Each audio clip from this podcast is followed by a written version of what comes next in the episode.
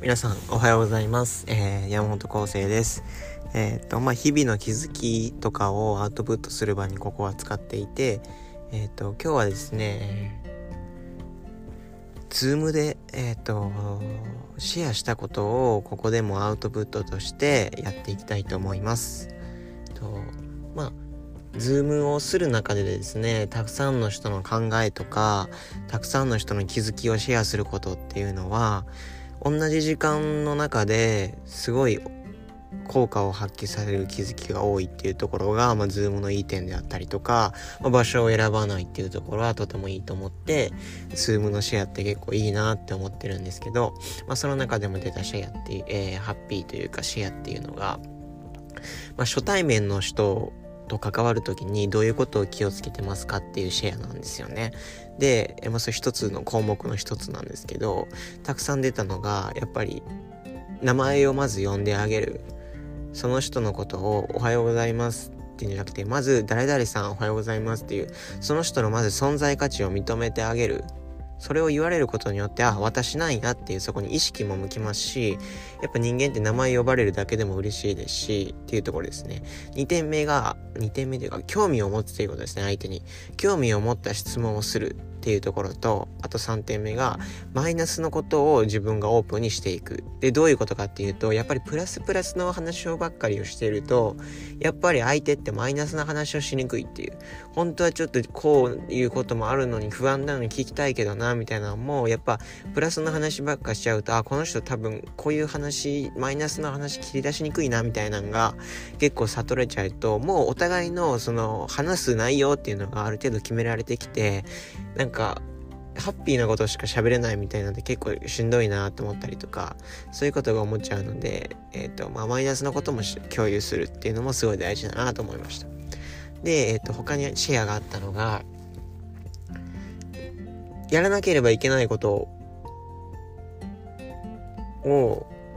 できない時のやる気が起きない理由を改善する方法っていうところで、まあ、いろんな意見が上がったのですがえっと、一つあったのが、周りにどんな影響を与えるか考えるっていう。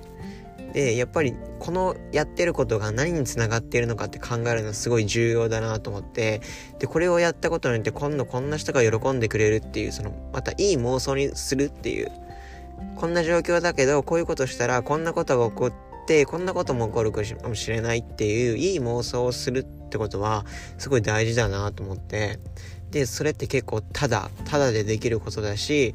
えっ、ー、と、そんなに時間もいらないし、自分の想像力も増えるっていうところですごく大事だなと思って。で、そういう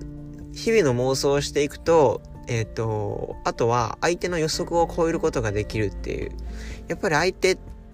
の予測を超えた時って、まあ僕は嬉しいと思いますし、結構サプライズみたいな感じですよね。相手の予測を超えるって。結構日頃からそのいい妄想とか、そんなことを考えてないといきなりのその斬新なアイデアとか、サプライズのアイデアって結構出にくいと思うので、そういうところを日々、えっ、ー、と、気づきとして、相手の予測を超えるための日々の、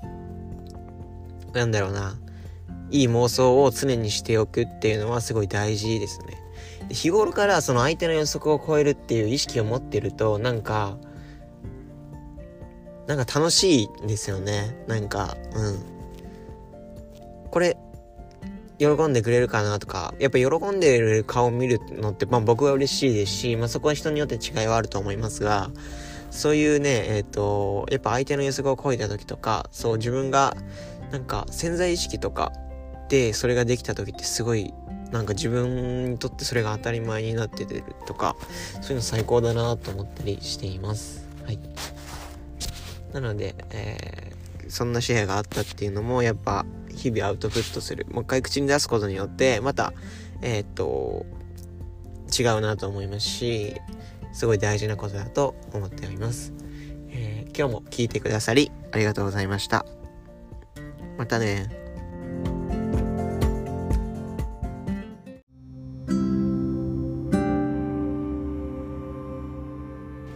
はい。皆さん、おはようございます。山本康生です。えー、今日はですね、えー、3月22日なんですけど、朝6時半ぐらいですね、起きて、今日は和歌山県から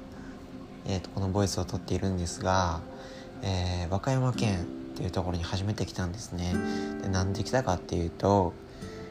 僕が3月5日から11日までハワイに行くようだったんですけどそれが行けなくなったんですよ、まあ、コロナの影響とかで。